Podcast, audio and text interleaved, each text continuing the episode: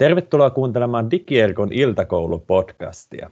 Tänään keskustelemme pakohuonepedagogiikasta ja opetuksen pelillisyydestä ylipäätään.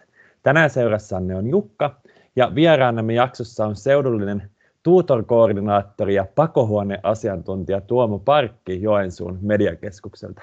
Tervetuloa mukaan Tuomo ja kertoisitko lyhyesti omasta taustastasi ja siitä, että mikä on saanut sinut pakohuoneiden pariin ja millaisia kokemuksia sinulla on pakohuoneiden pelaamisesta ja niiden rakentamisesta? Kiitoksia kunnia olla paikalla. Kiitos kutsusta. Tota, aineen opettajahan minä olen koulutukselta, eli historia- ja yhteiskuntaoppi yläkoulun puolella. Sitä on 15 vuotta takana ja, ja, ja sitten tota Joensuun mediakeskuksella ollut tämmöinen ICT-kouluttaja muutaman tunnin tämmöisellä viikkotyöpanoksella ja sitten tota, pakohuoneisiin, niin oikeastaan mä olin sitten ö, OPH rahoittaman tämmöisen Maker Steam-hankkeen koordinaattori tuossa vuosi sitten, kaksi vuotta kesti tämmöinen hanke ja, ja tota, siihen sitten sattuman kautta ikään kuin keksittiin, että työkavereiden kanssa, että tota, otetaan pakopeliä siihen, siihen mukaan ja siihen saadaan mukavasti sitten lisättyä maker-henkeä ja Steam-opetusta, eli se oikeastaan niin kuin sopi siihen hankkeen tavoitteisiin ihan, ihan niin kuin just eikä melkein. Siinä oli myös mukana tämmöiset innovatiiviset oppimisympäristöt, niin sitä lähdettiin sitten kokeilemaan pakopelien pelaajana, niin no pelaajana yleisesti ottaen olen siis tunnustaudun pelaajaksi. Eli minua on kiinnostanut aina pelaaminen ja olen pelannut pienestä pitäen. Et sieltä varmaan kumpuaa tämmöinen kiinnostus peleihin yleensäkin. yleensäkin. Ja tota, pakohuoneissa olen itse käynyt muutamia kertoja. Eli mä en ole tämmöinen pelaajaekspertti oikeastaan niin kuin kaukana, kaukana siitä, että mä olisin tämmöinen Imo pakohuone pelaaja. Ehkä johtuu siitä, että tota, Joisuussa tarjonta on vähän heikompaa ja sitten toisaalta ei ehkä ole sellaista kaveriporukkaa, kenen kanssa tulisi käytyä. Ja omat harrastukset ehkä menee sitten ihan toiseen suuntaan, että nekin on aikaa vieviä, niin ei, ei ihan kaikkea aika riitä. Mutta tota, muutamia pelejä on tullut käytyä pelaamassa. Ja niistä nyt oikeastaan tuossa mietiskelin, että mitkä on jäänyt mieleen, niin ehkä on jäänyt hyvässä ja huonossa mieleen, mitkä sitten on myös vaikuttanut niin kuin tähän omaan tekemiseenkin tosi paljon. Taisi olla itse asiassa ensimmäinen pakopeli, mitä kävin pelaamassa, niin joku kenties psykopaatti nimeltään tai joku tämmöinen tämän tyyppinen peli oli ja, ja tota, sinänsä puitteet ihan, ihan kivat ja kiva tunnelma, mutta se jotenkin päätyi sitten se peli, peli tota tämmöiseen numerolukkojen pyörittelyyn, ja se oli pelkästään niin kuin numeroiden testaamista, ja jäi niin kuin mieleen, että siinä vaan niitä lukkoja räplättiin ja kokeiltiin eri numeroita, ja mä en sitten en itse siitä ihan hirveästi tykännyt, että tykkään toisenlaisista peleistä. Tämä mukava se oli, mutta ei niin kuin semmoinen, mitä haluaisi itse tehdä missään tapauksessa. Sitten toisenlainen ehkä oli tässä uudempi kokemus, tämmöinen Harry Potter-tyyppinen taikamaailma.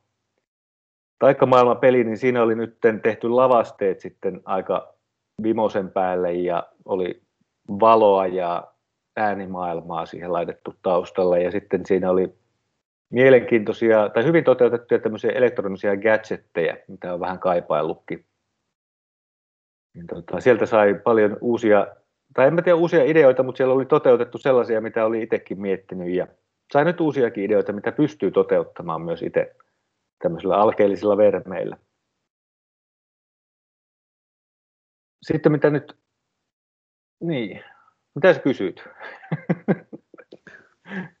Onko jokin oma pakohuoneen toteutus jäänyt erityisesti mieleen, joku missä olet itse ollut mukana rakentamassa pakohuonetta tai auttanut sen suunnittelussa? No joo.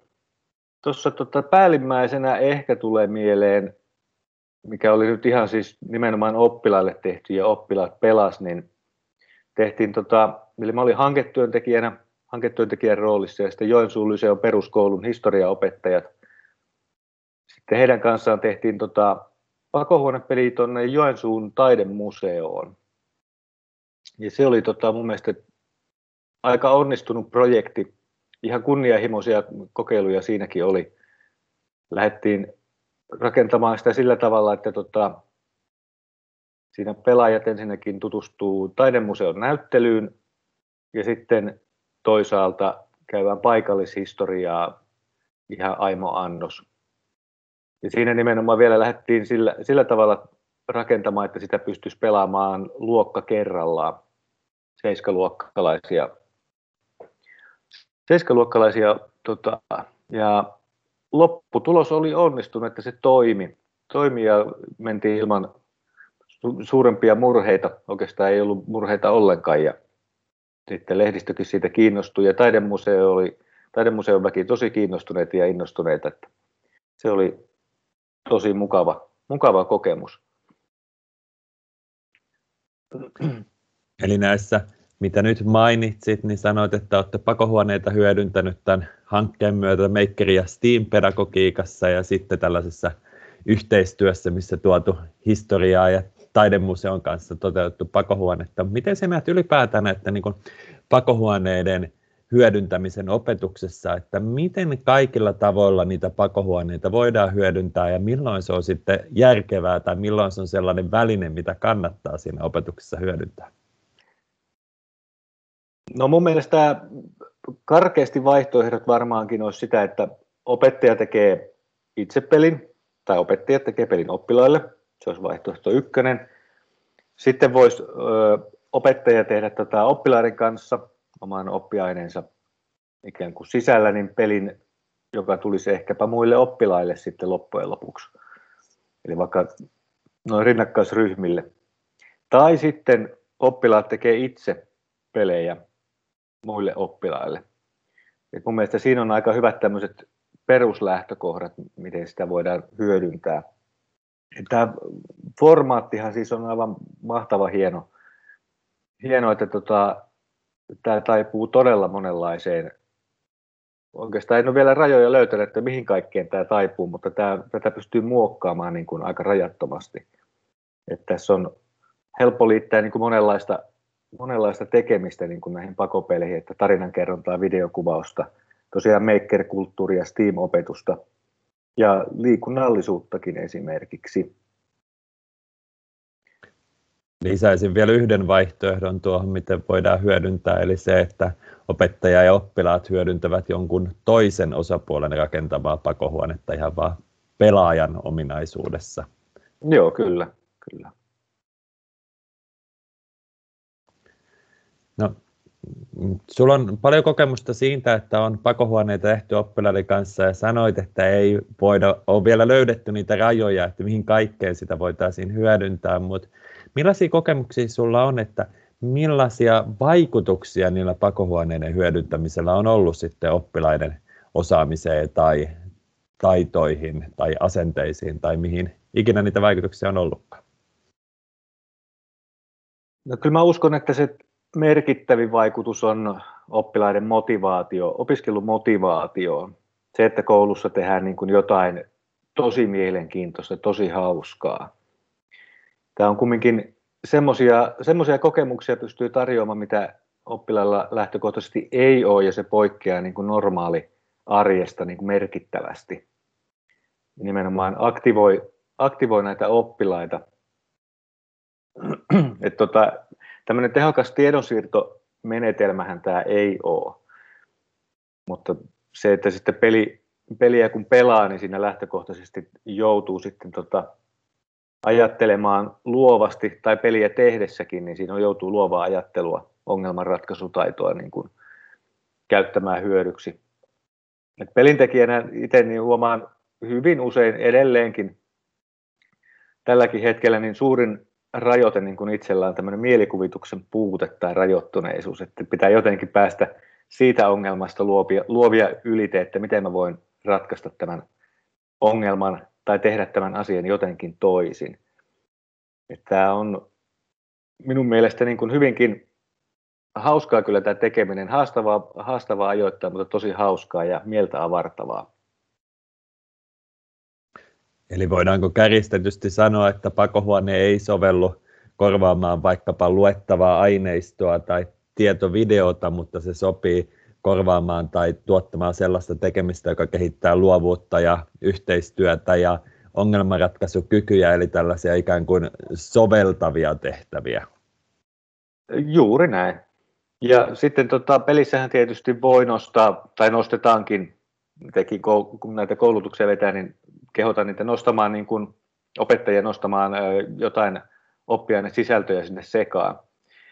Ja sittenhän niitä, ne ikään kuin, miten se nyt sanoisi, tiputetaan vähän niin kuin oppilaille tämmöisiä täkyjä, ja sitten oppitunnilla myöhemmin niihin palataan, niin sitten käydään niitä läpi. Jolloin se on ikään kuin tullut vähän, vähän tutuksi tämä aihepiiri, ja sitten tutkitaan oppitunnilla oikeasti, että mitä, mistä on niin kuin kysymys. Toimii ikään kuin tämmöisenä motivaatioboostina. Jos pitäisi valita kahdesta vaihtoehdosta, että onko se Äh, niin kuin oppiaiheet, jotka tuodaan sinne pakohuoneiden sisään, niin onko ne tiettyyn oppiaineeseen liittyviä vai yhdistää sitten monen oppiaineen elementtejä. Meillä on vaikka pakohuoneita tehty puhtaasti vaikka matematiikkaa liittyen, tai sinä mainitsit historiaan liittyvät pakohuoneet, mutta miten sinä näet tämän, että kumpi on niin yleisesti ottaa järkevämpi lähestymistapa, kapeampi aihesisältö vai laajempi? Mä itse asiassa suosittelen laajempaa mun mielestä se on helpompi tapa, niin kuin, siis tämmöinen, mikä niin kuin tuntuu lähtökohtaisesti jo omituiselta oppiaineyhdistelmältä, että se yhdistäisit vaikka, mm, mitä nyt olisi, vaikka uskonto ja liikunta. Tuntuu aika omituiselta, että miten nämä voisi yhdistää, mutta mun mielestä tämä niin kuin avartaa sitä pelin, kun ruvetaan miettimään, että mitä se peli voisi olla tai mikä tarina siinä olisi taustalla – niin tämähän avaa niin kuin semmoisia uusia ulottuvuuksia mun mielestä niin kuin hyvällä tavalla. Eli esimerkiksi nyt liikunnasta ja uskonnosta, uskonnosta mulle tuli sekana mieleen joku pyhinvaellusasiat esimerkiksi, mikä voisi liipata liikuntaan ja silloinhan me päästään jo mielenkiintoiseen yhdistelmään, eli joku tämmöinen pyhinvaellusjuttu. Matikkaa vähän mukaan, niin me ollaan jossain Da Vinci-koodin tämmöisessä temppeliherran ritarit osastossa, jolloin meillä on jo valmis niin kuin tämmöinen tarina ja idea, mitä voisi lähteä kehittämään eteenpäin. Eli pakohuone voi toimia myös oppiaineiden välisten rajojen kaatajana parhaassa tapauksessa. Kyllä, ja hyvin tämmöinen, se tapahtuu ikään kuin luonnollisella tavalla. Mielestäni niin kuin todella, todella mahtavasti sopii siihen.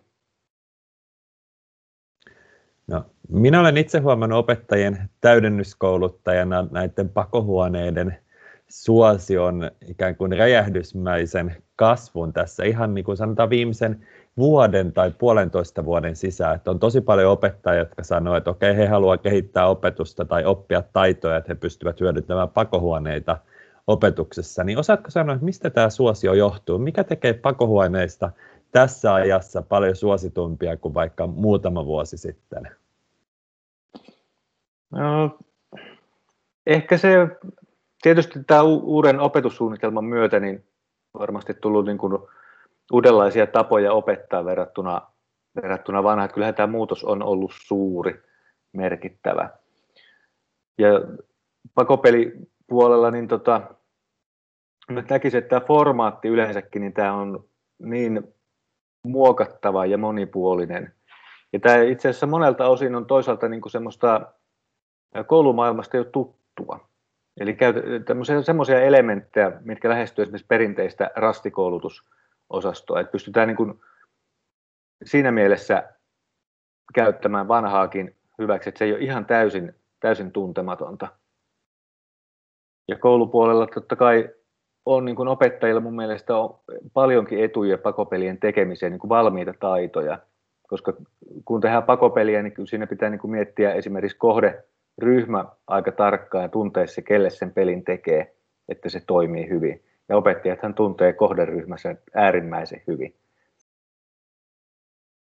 Mutta kyllä tämä tosiaan on myös semmoinen siis minun mielestä valtavan hieno tilaisuus täydennyskoulutukseen nimenomaan, että että opetellaan, mitä itsekin aina tein, niin opettelen jotain uutta joka kerta tekee mieli oppia. Ja se on hirveän motivoivaa, kun siinä on selkeä tavoite. Se ei välttämättä ole se, mitä alun perin olet miettinyt, niin siitä ei tule ehkä ihan just sellainen, mutta sinne päin. Mutta siitä syntyy jotain konkreettista, siinä on konkreettinen tavoite, niin mun mielestä se on niin kuin motivoivaa ja sitten palkitsevaa, kun se onnistuu.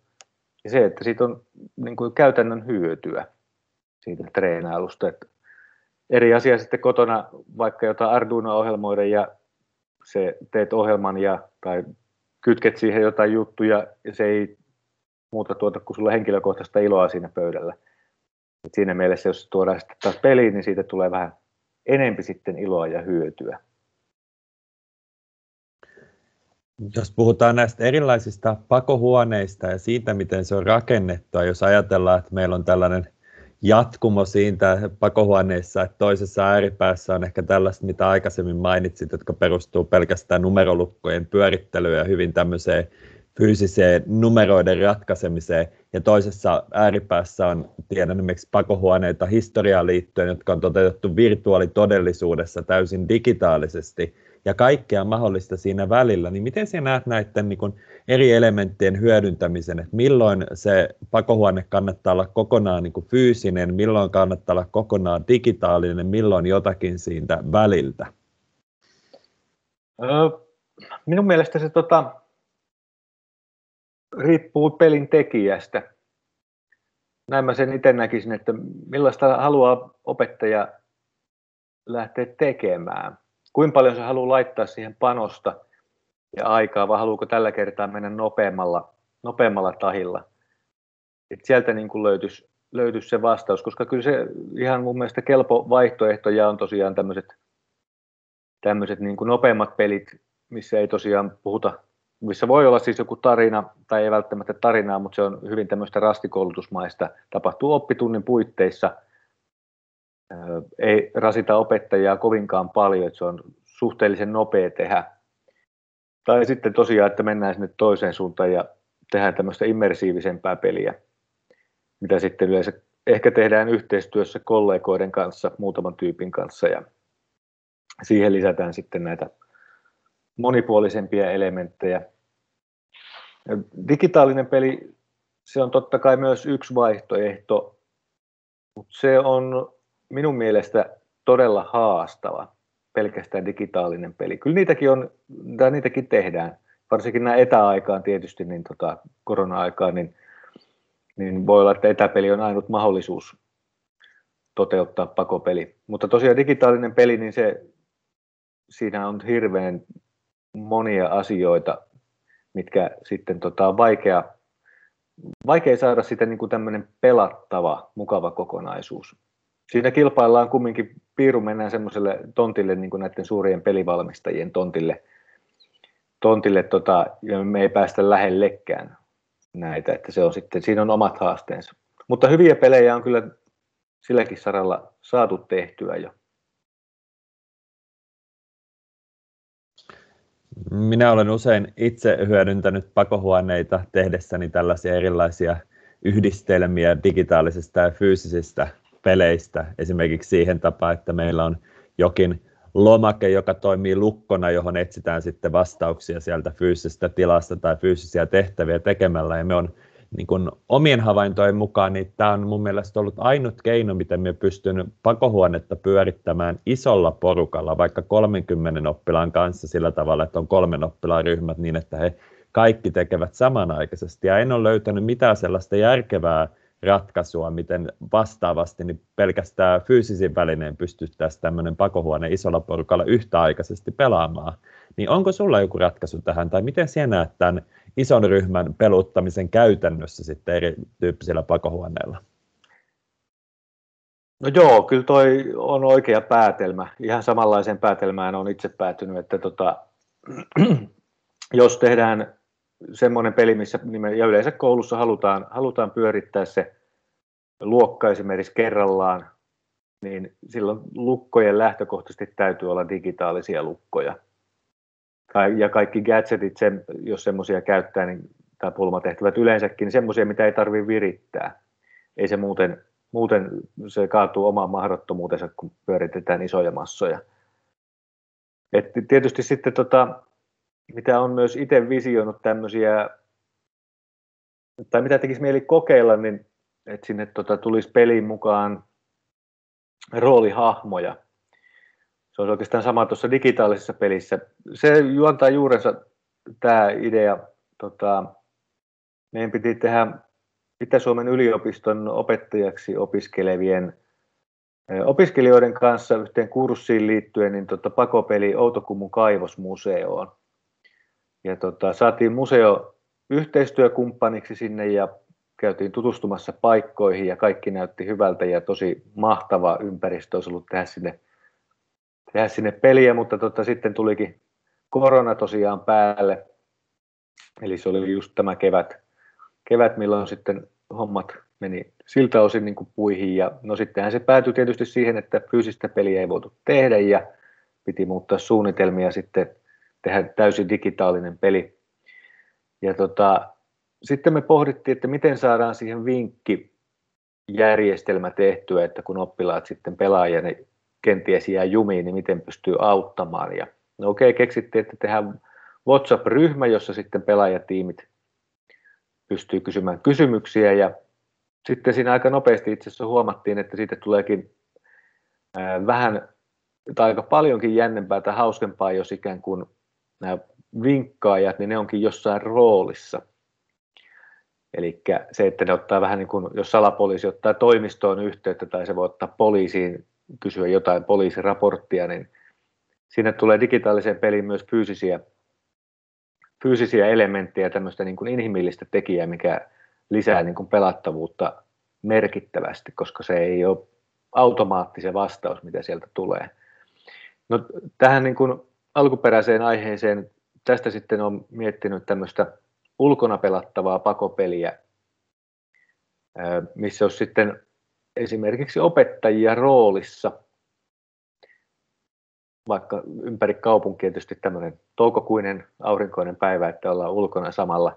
Mutta mietin siis joku tämmöinen kylmän sodan teema, missä on sitten vaikkapa ranskan kielen opettaja torilla, tämmöinen vastarintaliikkeen hahmo, ja tota, pelaajat joutuu ensinnäkin etsimään hänet sieltä. Siinä voi olla jotain pukeutumisjuttuakin, mutta sitten tämä opettaja puhuu tosiaan pelkästään ranskaa. Ja oppilaat, oppilaat sitten tietysti ei välttämättä opetellut ranskaa ollenkaan, mutta heidän täytyy jotenkin asiansa saada hoidettua. Mutta siitä ikään kuin pääsee, pääsee siihen, että siinä pystyisi olemaan silloin jopa fyysistä lukkoakin, koska tämä yksi opettaja olisi kiinnitetty siihen. Siitä tuli se tämmöinen teemapäivä tyyppinen tai kevätretkipäivä. Et se olisi niin kuin ainut, ainut, mitä on keksinyt, keksinyt sitten, milloin pystyisi käyttämään fyysisiä lukkoja enempi. Mutta jos tiivistetään tähän, tähän mitä, mitä tosiaan sanoit, sanoit alussa, nämä Google Forms, niin kyllä itse käytän kanssa. Nimenomaan se on se Google Forms tai, tai tota Peranet-sivustot on esimerkiksi ihan näppäriä. Sitten tietysti muuten pelissä niin on hyvä ottaa huomioon, että jos siinä on digitaaliset lukot, niin että siinä olisi niitä fyysisiä elementtejä sitten mukana. Että se, jos on pelkästään niin QR-koodeilla toimiva systeemi, niin se on äkkiä aika tylsä pelata. Roolit on hyvä nosto ja niiden hyödyntäminen tehokkaammin siinä. Ja olen itse käyttänyt opettajana tällaista kevyempää pakohuonemaisempaa opetustapaa, mitä on kutsunut joko pakohuonekujaksi tai haastekujaksi, jossa on ideana, että puolet oppilaista on rastinpitäjiä esimerkiksi koulun käytävällä, joko jossain roolissa tai jotakin tehtävää kysyä, niin puolet on sitten suorittajia, jotka lähtee eri rastilta ja kiertää sitä aina, kun saa rastin suoritettua, pääsee seuraavalle rastille ja havainnut, että tämä on hyvin sellainen mielekäs tapa, minkä pystyy hyvin suhteellisen pienellä resurssilla toteuttamaan isonkin ryhmän kanssa. Ja usein ollaan tässä hyödynnetty erilaisia rooleja, että jos ollaan vaikka tehty tunnetaitoihin liittyvää pakohuonekujaa, niin siellä on voinut olla joku, jonkun rooli on ollut itkevä lapsi, jota on pitänyt mennä lohduttamaan, jotta pääset seuraavalle pisteelle ja tämän tyyppisiä elementtejä. Aivan loistavaa ideointia. Joo, mä oon itse kanssa niin kun törmännyt, mä oon, kun olen lueskellut netistä, vettänyt tietoa, niin on joissain peleissä ollut tyyliin tosiaan aikuisten peleissä niin zombeja, zombeja, mitkä on ollut ket, ketjuissa sitten kiinni ja sitten pelaajien pitää pystyä oikealla tavalla kysymään siltä tai oikeita asioita kysyä ja sitten saa. Mutta toi on tosiaan hyvä toi oppilaiden osallistaminen, että se on mun mielestä niin kuin yksi, yksi semmoinen tärkeä elementti, mitä pystyy pakopelissä tosiaan tekemään. No nyt jos ajatellaan, että olet opettaja ja sulla on tavoitteena, että on jokin tietty aihe ja haluat hyödyntää pakohuonetta tässä aiheen läpikäymisessä ja mennään nyt vaikka sellainen skenaario läpi, että opettaja itse suunnittelee ja rakentaa sen pakohuoneen, niin mitkä on ensimmäiset askeleet? Mitkä pitää tehdä siinä kohtaa, kun lähdetään sitä pakohuonetta aivan nollasta rakentamaan? No yksi vaihtoehto, tai vähän, se vähän riippuu lähtökohdista. Eli mitä ollaan tarkalleen ottaen tekemässä. Et totta kai se, että opettaja nyt ensinnäkin haluaa sen tehdä, niin se on askel numero yksi. Ö, jos haetaan koulun ulkopuolista kumppania, niin siinä vaiheessa rupeisin niin kuin kyselemään sitä ehkä, ehkä ensin. Mutta jos nyt pysytään koulussa sisällä, sisällä niin tota, minun mielestä siihen kansis kysellä kaveriksi joku toinen opettaja tai kaksi tai jopa kolme. Ja nimenomaan kysellä sellaisia henkilöitä, ketkä niin kuin, kenen kanssa on mukava tehdä hommia, että henkilökemiat jokseenkin niin kuin toimii, ollaan samalla aaltopituudella, koska se on aika tiivistäkin tiimityöskentelyä ja sen tiimin pitää toimia, niin sitten siitä tulee hyvä. Ja tota, kohdeyleisöhän tietysti nyt on rajattukin, jos se opettaja nyt sille omalle ryhmälleen tekee, mutta totta kai kun tulee muut, jos sen tulee pari kollegaa, niin sitten rajata se kohdeyleisö, että ketkä sitä nyt tarkalleen ottaen sitten pelaa. Onko se niin kuin, vaikka nyt kasiluokkalaiset vai onko se tehty kuutosluokkalaisille vai että karkeasti varmaan kolme luokkaa sitten niin kuin suurin, laajin tämmöinen tämmöinen ryhmä. Mutta jos se nyt edelleen on sen yhden ryhmän kanssa tekemässä sitä peliä, ja voisi nyt vaikka yksinkin sen tehdä, jos ei halua siihen, siihen kavereita, niin sen jälkeen miettisin itse, että minkä tyyppinen tosiaan se peli että onko se tämmöinen nopeampi tehdä, eli semmoinen ilman tarinaa oleva tai ilman suurempaa immersiota vai lähdetäänkö vähän immersiivisempaan suuntaan. Ja tota, sitten pitäisi tämmöinen idea riihi pitää Idea riihi, to, toki, no joo, idea riihessä se, se, että onko lokaatio, lokaatio tosiaan, että missä se peli pidetään, niin se vähän riippuu, että jos on suoraan jo niin kuin ajatusta, että voisin kysyä vaikka kirjastosta, että voitaisiko pelata kirjastolla sitä peliä, niin silloin mun mielestä se kannattaa ensin katsoa se lokaatio, lokaatio selvittää, koska tota, sit kun ruvetaan ideoimaan peliä, niin siinä vaiheessa on ihan etua, että sä tiedät, missä se peli ikään kuin pelattaisi, koska se vaikuttaa, ei vaikuta pelin sisältöön, mutta se tarjoaa yleensä se uusi paikka, niin uudenlaisia ideoita siihen peliin. Eli sitten tulisi tämä ideointivaihe. Ja ideointivaihe on nyt mun mielestä mä aina sanonut, sanonut tota, opastanut sen sillä että heitellään paperille niin hulluja ideoita kuin ikinä keksit. Koitat miettiä niin kuin sellaisia asioita, mitkä nyt voisi liittyä siihen pelin tai aiheeseen, jos sulla semmoinen oli, oli jo valmiina, niin tota, että mikä olisi siistiä, mikä olisi tosi makeeta, millaisia asioita siihen liittyy, ihan irrallisia heittoja. Ja koska niistä sitten on helppo lähteä tekemään, mä puhun aina se, semmoisesta, että niitä jalostetaan karvalakiksi. Eli sitten sieltä poimitaan niitä mielenkiintoisia ideoita, mitä lähdetään toteuttamaan, mitkä sitten kun tehdään vaikka pahvista kuumalla, kuumaliimalla, niin niistä tulee ikään kuin tämmöisiä karvalakkiversioita, mutta ne yleensä niistä tulee tosi kivoja ja hienoja. Mutta jotenkin noin, noin se niin kuin tota, lähtisi liikkeelle. Mutta se tosiaan riippuu vähän, riippuu niistä lähtökohdista, että millaista, millaista ollaan tekemässä ja kenen kanssa, millaisilla tavoitteilla. Mutta ne on ne ensimmäiset askeleet niin kuin noista palikoista muodostuisi.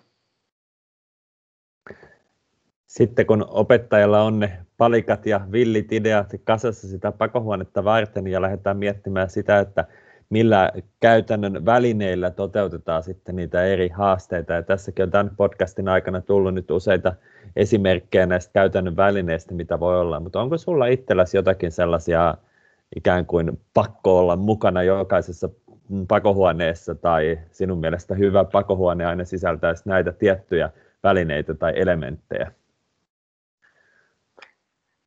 No ehkä, no itse, itse kun teen, teen pakopelin, niin voi sanoa, että kyllä mulla varmaan niin kuin jokaisessa pelissä on mukana joku omituinen pahvista ja kuumaliimasta tehty häkkyrä, minkä mä oon kasannut. Et mun mielestä mä en ole siis tämmöinen askartelijatyyppi ollut, mutta tätä kautta jotenkin on huomannut, että se on aika hauskaa puuhaa. Joskus tosi haastavaakin, mutta siis YouTubesta löytyy valtava hienoja ohjevideoita. Ihmiset tekee niin kuin, siis todella hämmentäviä asioita pahvista ja kuumaliimasta ja vähän maalia pintaa.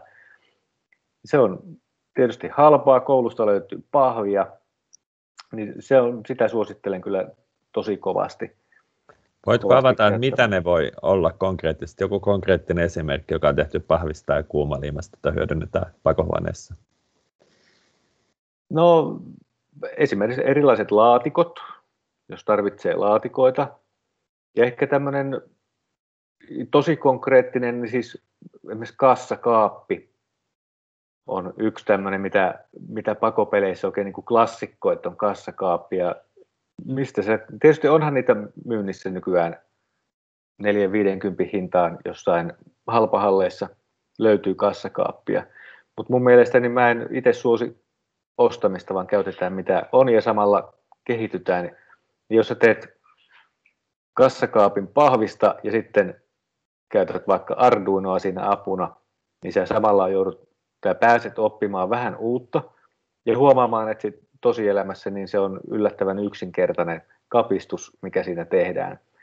Ja tota, sitten siitä voi muokata ulkoasullisesti minkälaisen haluaa. Eikä se pelissä, niin ei sillä ole mun mielestä niin kuin merkitystä, että jos se näyttää vähän semmoiselta karvalakkiversiolta. Mun mielestä se on ihan hauskaa ja se tuo semmoista särmää niihin peleihin, peleihin mukaan.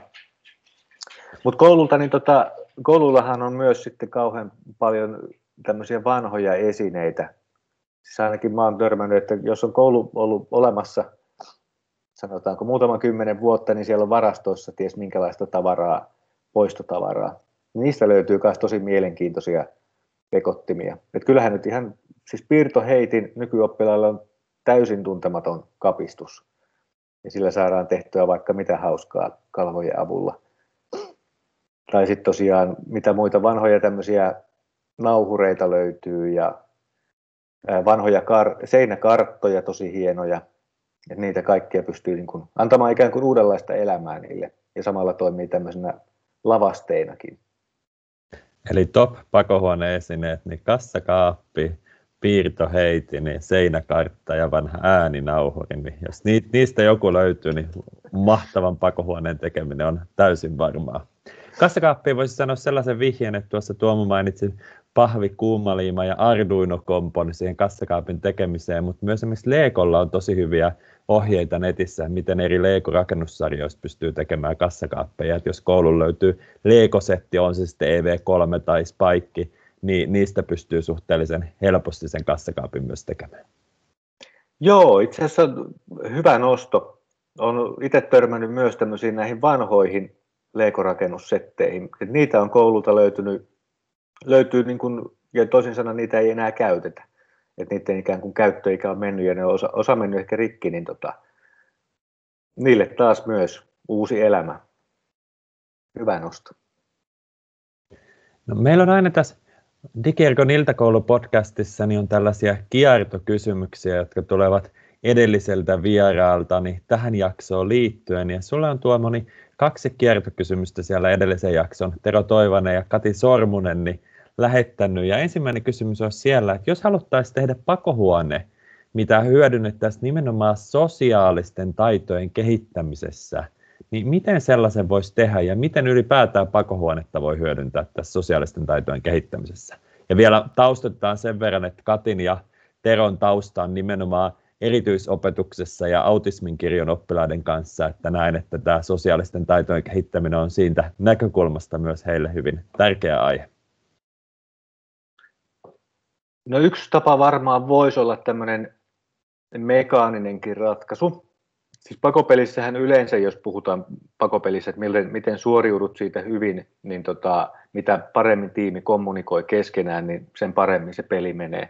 Mutta oppilaathan ei tietysti, niillä ei ole sellaista kokemusta peleistä, ja ne ei välttämättä puhu keskenään tai kommunikoi tarpeeksi. Mutta mekaaninen ratkaisu voi olla siis semmoinen, että on pulmatehtävä, missä yhden pitää olla vaikka nyt lukemassa jostain näytöltä ohjetta.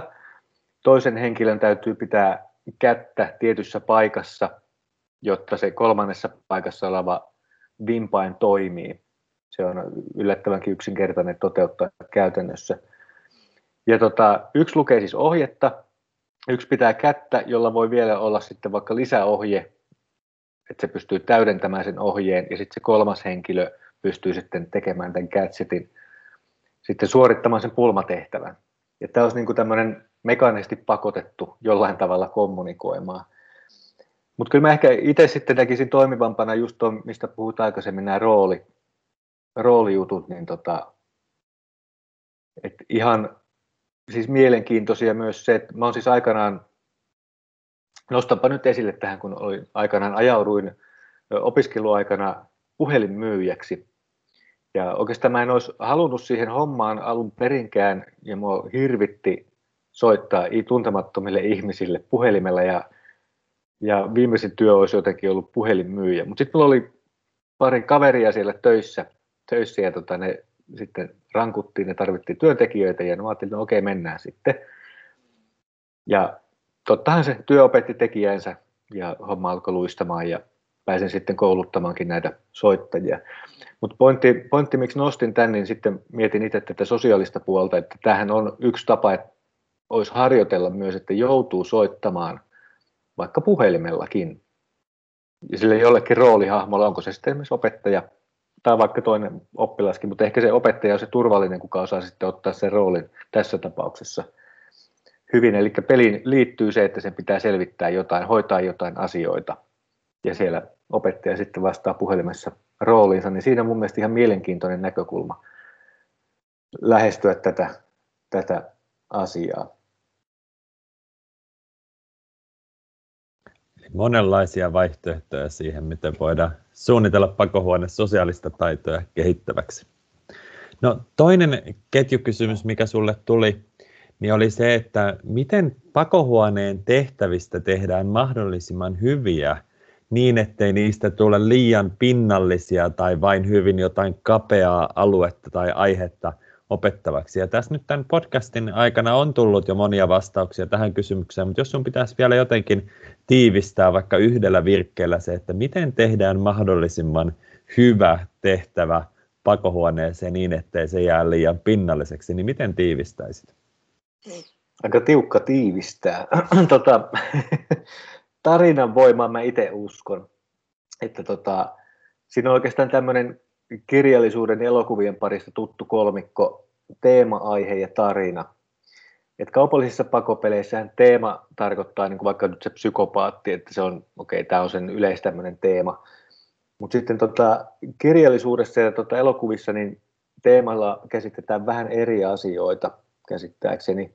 Eli kun pelille valitaan teemoja, niin on tämmöisiä abstrakteja aiheita yleensä, mitä asioita siinä pelissä halutaan käsitellä. Esimerkiksi vaikkapa nyt ilmastonmuutos tai ystävyys tai, tai joku isäpoikasuhde jostain jedin paluusta.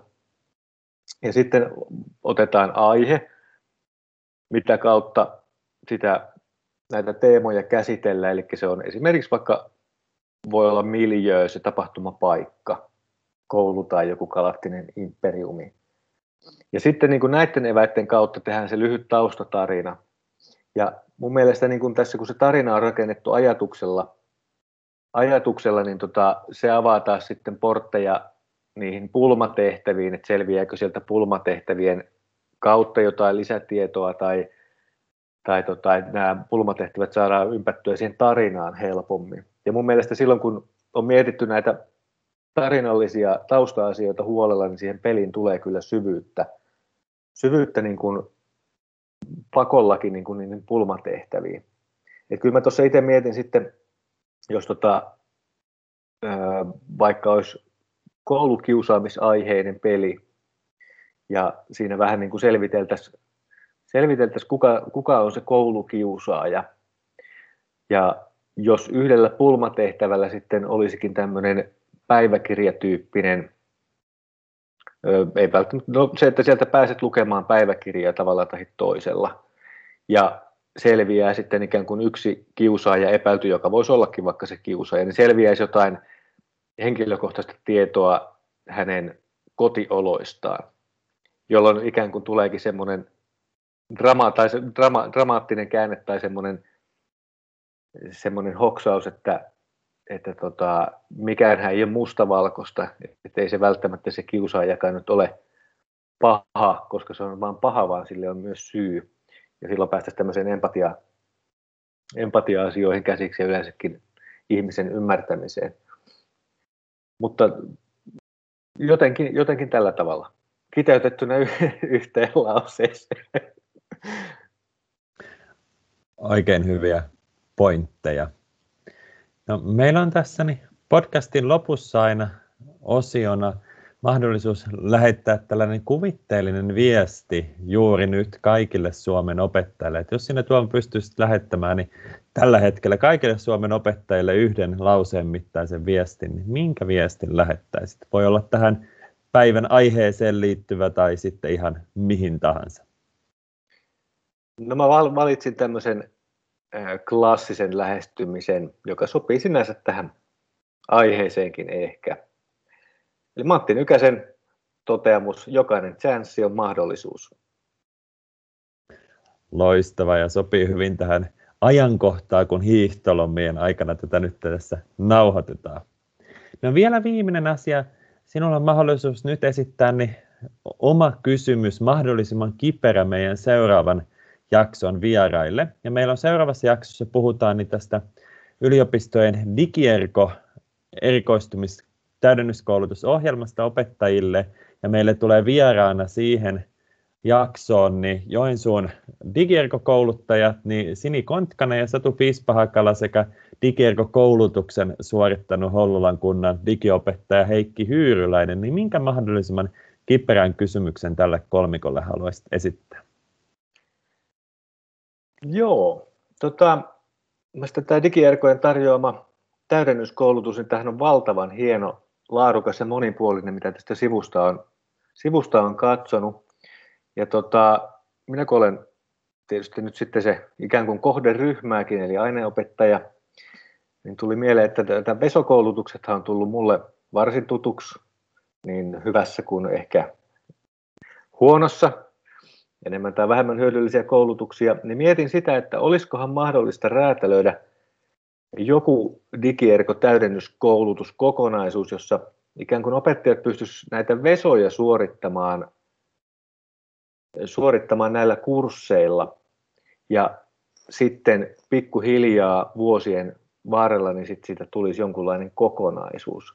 Eli lähinnä olisiko tämmöinen mahdollista tai mitä asioita siinä olisi esteenä, mitä pitäisi huomioida tai mitä ongelmia siihen sisältyy. Eli miten digierko kokonaisuudesta voitaisiin irrottaa jokin pienempi osakokonaisuus, jonka voisi opettaa esimerkiksi Veson kautta toteuttaa. Kyllä, juuri näin. No mielenkiinnolla jäädään odottamaan vastausta tähän kysymykseen. Mut kiitoksia sinulle Tuomo oikein paljon tähän podcastiin osallistumisesta. Ja kiitokset kuuntelijoille oikein paljon tämän jakson kuuntelemisesta ja seuraavan kerran palataan sitten digierko-asioiden parissa. Hyvää päivänjatkoa kaikille.